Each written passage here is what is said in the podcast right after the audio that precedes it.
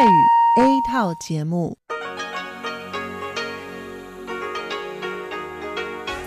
ที่นี่ สถานีวิทยุเรดิโอไต้หวันอินเตอร์เนชันแนล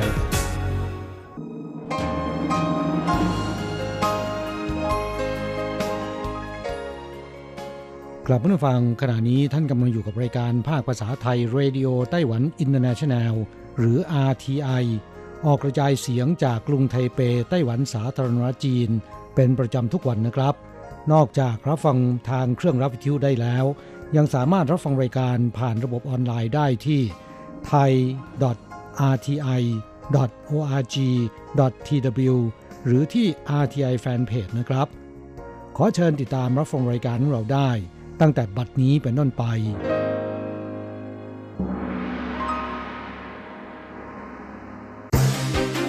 ลำดับแรก ขอเชิญติดตามรับฟัง ข่าวประจำวัน สวัสดีครับ คุณผู้ฟังที่เคารพ วันนี้วันอาทิตย์ที่ 8 มีนาคม พุทธศักราช 2563 ขอเชิญพบกับการรายงาน สรุปข่าวเด่นในรอบสัปดาห์ที่ผ่านมา โดยผม แสงชัย กิตติภูมิวง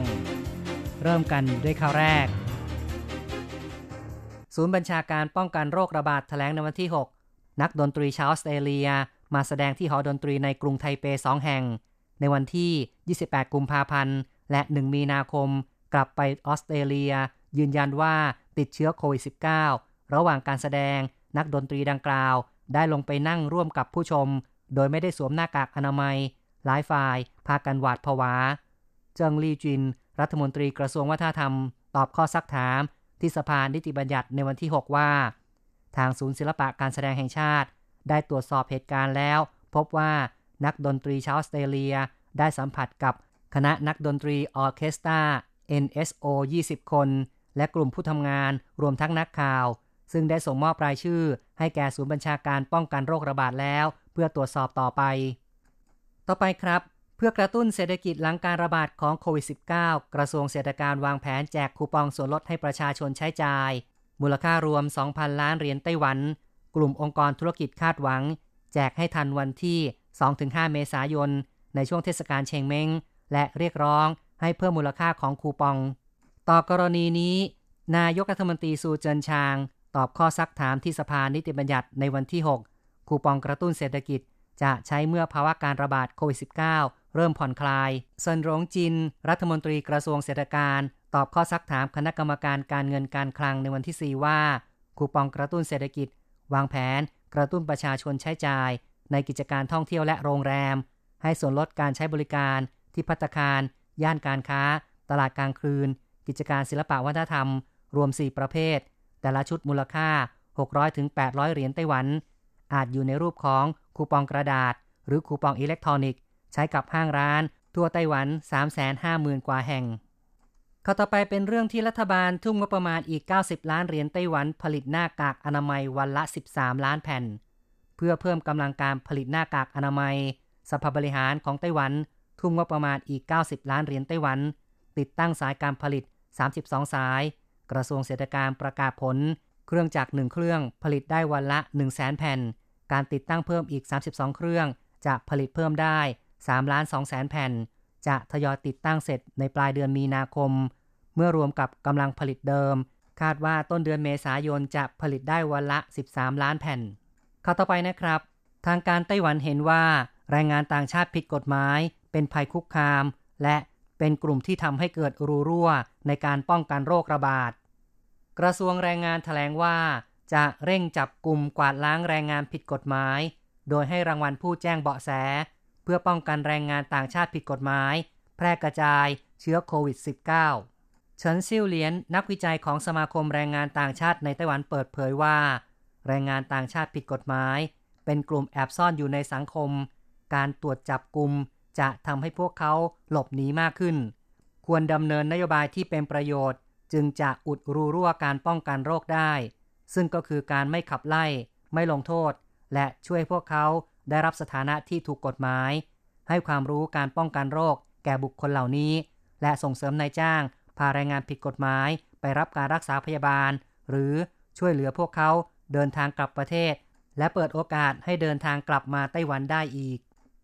การประมูลคลื่นความถี่สื่อสารโทรคมนาคม 5G ในไต้หวัน ราคาพุ่งทะลุ ประชาชนกังวลว่าค่าบริการรายเดือนแพง เฉินเย่าเสียง รักษาการประธานคณะกรรมการ การสื่อสารแห่งชาติ หรือว่า NCC ของไต้หวัน ตอบข้อซักถาม ที่สภานิติบัญญัติในวันที่ 5 มีนาคม เกี่ยวกับราคาค่าบริการรายเดือน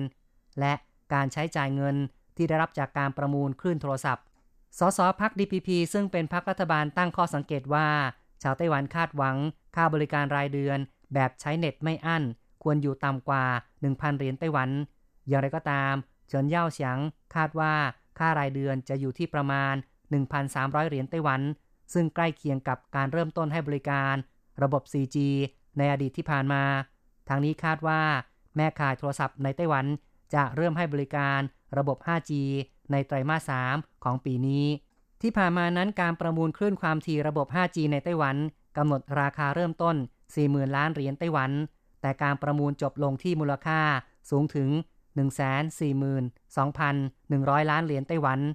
เข้าต่อไปครับ สถานีรถไฟความเร็วสูงในไต้หวันตั้งเครื่องวัดอุณหภูมิร่างกาย ผู้ที่อุณหภูมิเกิน 37.5 องศา ห้ามใช้บริการ และให้ไปพบแพทย์ ก่อนหน้านี้มาตรการป้องกันโรคระบาดในส่วนของการคมนาคมขนส่งสาธารณะ จะดำเนินการในเขตพื้นที่กรุงไทเปเป็นส่วนใหญ่ ได้แก่การตั้งเครื่องวัดอุณหภูมิร่างกายที่สถานีรถไฟ และสถานีรถไฟฟ้า รวมทั้งห้ามชุมนุมรวมกัน ในลานกว้างที่สถานีรถไฟ ล่าสุดบริษัทรถไฟความเร็วสูง ได้ติดตั้งเครื่องวัดอุณหภูมิร่างกายที่สถานีไทเป เทาหยวนไถจง และจั่วหญิงของเกาสงเพื่อป้องกันการแพร่ระบาดโควิด -19 ต่อไปครับ กระทรวงการคลังไต้หวันยอมให้ผู้ประกอบการที่ได้รับผลกระทบจากโควิด -19 ขอผ่อนผันการชำระภาษีได้ สถานการณ์ระบาดโรคประชาชนจำนวนไม่น้อย ต้องเข้าระบบการคัดกรองและการกักตัวเอง สังเกตการในห้องพักอาศัย ส่งผลกระทบต่อการทำงาน และธุรกิจในหลายภาคส่วน ในวันที่ 5 มีนาคม กระทรวงการคลังไต้หวันแถลงแนวทางแก้ปัญหา การชำระภาษีสำหรับผู้ที่ได้รับผลกระทบ ยอมให้ผู้มีหน้าที่ชำระภาษีต่างๆ ยื่นเรื่องผ่อนผันการชำระภาษีออกไปได้อีกหนึ่งเดือน ส่วนบริษัทที่ต้องหยุดกิจการชั่วคราว เพราะการระบาดของโควิด -19 สามารถยื่นเรื่องขอยกเว้นการชำระภาษีการค้าได้ รวมทั้งสามารถผ่อนชำระหรือ ยืดเวลาการชำระออกไปสูงสุดได้นานถึง 36 เดือน คาดว่ามาตรการเหล่านี้จะสามารถบรรเทาความเดือดร้อน ให้แก่ผู้มีหน้าที่ต้องชำระภาษีได้ สรุปข่าวเด่นประจำสัปดาห์ข่าวต่อไปครับ กรมประกันแรงงานของไต้หวันประกาศในวันที่ 3 เงินปันผลจากการนำกองทุนประกันภัยแรงงาน ไปลงทุนในช่วงปีงบประมาณที่แล้ว ได้จัดสรรแบ่งเข้าบัญชีผู้ประกันจำนวน 11.8 ล้านคนเรียบร้อยแล้ว กรมประกันภัยแรงงานชี้แจงเพิ่มเติมว่ากองทุนดังกล่าวนอกจากมาจากเงินสมทบ 6%ของค่าจ้าง ที่นายจ้างจ่ายเข้าสมทบแล้ว ลูกจ้างก็อาจจ่ายสมทบได้อีกไม่เกิน 6%ของค่าจ้าง ซึ่งสามารถนำไปลดหย่อนภาษีเงินได้บุคคลธรรมดาในปีนั้นด้วย ต่อไปเป็นเรื่องการชวนชมดอกซากุระ ดอกซากุระที่สถานีตำรวจไทอัน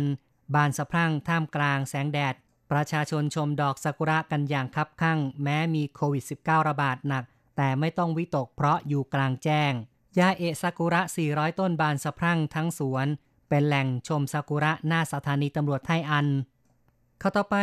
นายซูเจินชางนายกรัฐมนตรีของไต้หวันสารจีนแถลงที่สภานิติบัญญัติ ในวันที่ 3 มีนาคม ร่างงบประมาณพิเศษใช้ในการป้องกันโควิด -19 และช่วยเหลือธุรกิจที่ได้รับผลกระทบ มูลค่า 60,000 ล้านเหรียญไต้หวัน ผ่านมติที่ประชุมสภาบริหารในสัปดาห์ที่แล้ว แบ่งเป็น 2 รายการใหญ่ ประกอบด้วยงบประมาณใช้ในการป้องกันโรค มูลค่า 19,600 ล้านเหรียญไต้หวัน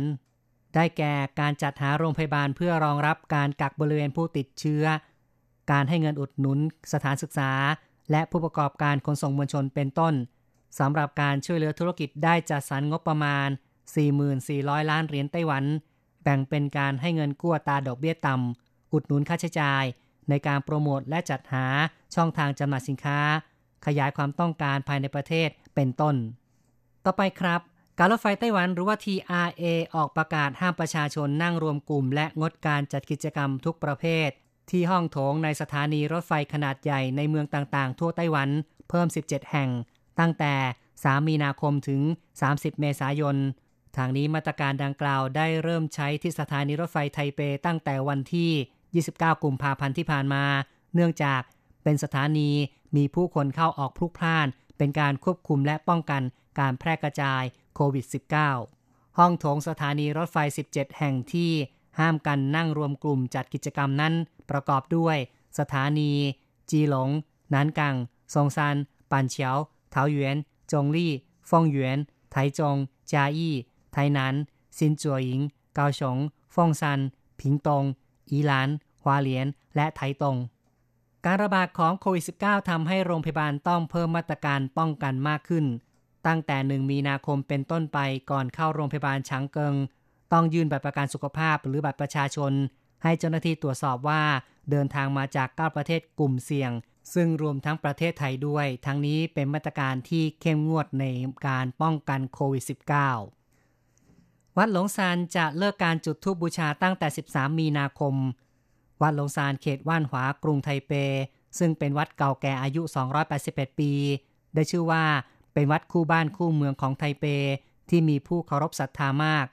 ได้ประกาศห้ามจุดธูปบูชา สิ่งศักดิ์สิทธิ์ภายในวัดตั้งแต่ 13 มีนาคมเป็นต้นไป หลังจากได้ดำเนินมาตรการลดจำนวนการจุดธูปและเทียนตั้งแต่ปี 2560 เป็นต้นมา ทางวัดบอกว่าเป็นการอนุรักษ์สิ่งแวดล้อม และเรียกร้องให้ประชาชนสักการะด้วยวิธีการใช้มือไหว้ ต่อไปเป็นข่าวเรื่องไต้หวันกับออสเตรเลียผ่านการเจรจายาวนาน 5 ปี ในที่สุดวันที่ 2 มีนาคม กรมสุขอนามัยและการกักกันพืชและสัตว์ของไต้หวันได้ประกาศว่า สับปะรดของไต้หวัน ได้รับอนุญาตให้ส่งออกไปจำหน่ายออสเตรเลียได้แล้ว ในปีที่แล้ว สับปะรดไต้หวันมีการส่งออกไปต่างประเทศ 50,000 ตัน ในอนาคตคาดว่าจะสามารถขยายการส่งออกได้มากขึ้น ข้อต่อไปนะครับ สุนัขจะต้องถูกกักกันหากเจ้าของติดโควิด -19 หลังจากที่ฮ่องกงมีรายงานว่าพบสุนัขที่เจ้าของติดโควิด -19 ปล่อยติดเชื้อด้วยนั้นทำให้ประชาชนเริ่มกังวลว่า เชื้อโรคสามารถแพร่ระบาดในสัตว์ด้วยหรือไม่ เทศบาลกรุงไทเป จึงประกาศหากประชาชนต้องถูกกักกันโรค สัตว์เลี้ยงจะต้องถูกนำไปกักที่ สำนักงงานพิทักษ์สัตว์ มีค่าใช้จ่ายดูแลวันละ 2,000 เหรียญไต้หวัน สูงสุดไม่เกิน 3,000 เหรียญไต้หวัน มาตรการนี้มีเสียงคัดค้านจากประชาชน อย่างไรก็ตาม คณะกรรมการการเกษตร ได้ร่างแบบแผนวิธีการตรวจโรคสัตว์เลี้ยง และจะนำไปหารือ ร่วมกับศูนย์บัญชาการควบคุมโรคติดต่อ หากผู้เชี่ยวชาญให้การรับรอง ก็จะทำการกำหนดระเบียบที่ละเอียดต่อไป สัปดาห์ที่ผ่านมาครับประชาชนสามารถซื้อหน้ากากอนามัยในไต้หวันได้มากขึ้น ในวันที่ 2 มีนาคม ศูนย์บัญชาการควบคุมโรคติดต่อของไต้หวันประกาศว่า จากการที่กำลังผลิตหน้ากากอนามัยเพิ่มขึ้น ตั้งแต่วันที่ 5 มีนาคมเป็นต้นไป ประชาชนใช้บัตรประกันสุขภาพ ยืนยันตน สามารถซื้อหน้ากากอนามัย เพิ่มอีกคนละ 1 แผ่น ในราคาแผ่นละ 5 เหรียญไต้หวัน โดยสามารถซื้อหน้ากากอนามัยผู้ใหญ่เพิ่มเป็น 3 แผ่นต่อสัปดาห์ ส่วนหน้ากากอนามัยเด็กเพิ่มเป็น 5 แผ่นต่อสัปดาห์ อีกข่าวหนึ่งครับ ไต้หวันออกกฎหมายห้ามเลือกปฏิบัติต่อแรงงานวัยกลางคนและสูงอายุ สืบเนื่องจากแรงงานที่มีอายุมาก มักประสบปัญหา ถูกเลือกปฏิบัติ และถูกกีดกันในการว่าจ้าง สภานิติบัญญัติจึงได้อนุมัติผ่านกฎหมาย ห้ามเลือกปฏิบัติต่ออายุซึ่งจะมีผลตั้งแต่วันแรงงานคือ 1 พฤษภาคมเป็นต้นไป หากนายจ้างเลือกปฏิบัติต่อแรงงานวัยกลางคนหรือสูงอายุในการรับสมัคร การประเมินผลการทำงาน การฝึกอบรม เมียตาโทษปรับตั้งแต่ 3 0 0แสนถึง1ล้าน5แสนเหรียญไต้หวัน กฎหมายดังกล่าวให้คำจำกัดความวัยกลางคนหมายถึงผู้ที่อายุ 45 ปีขึ้นไป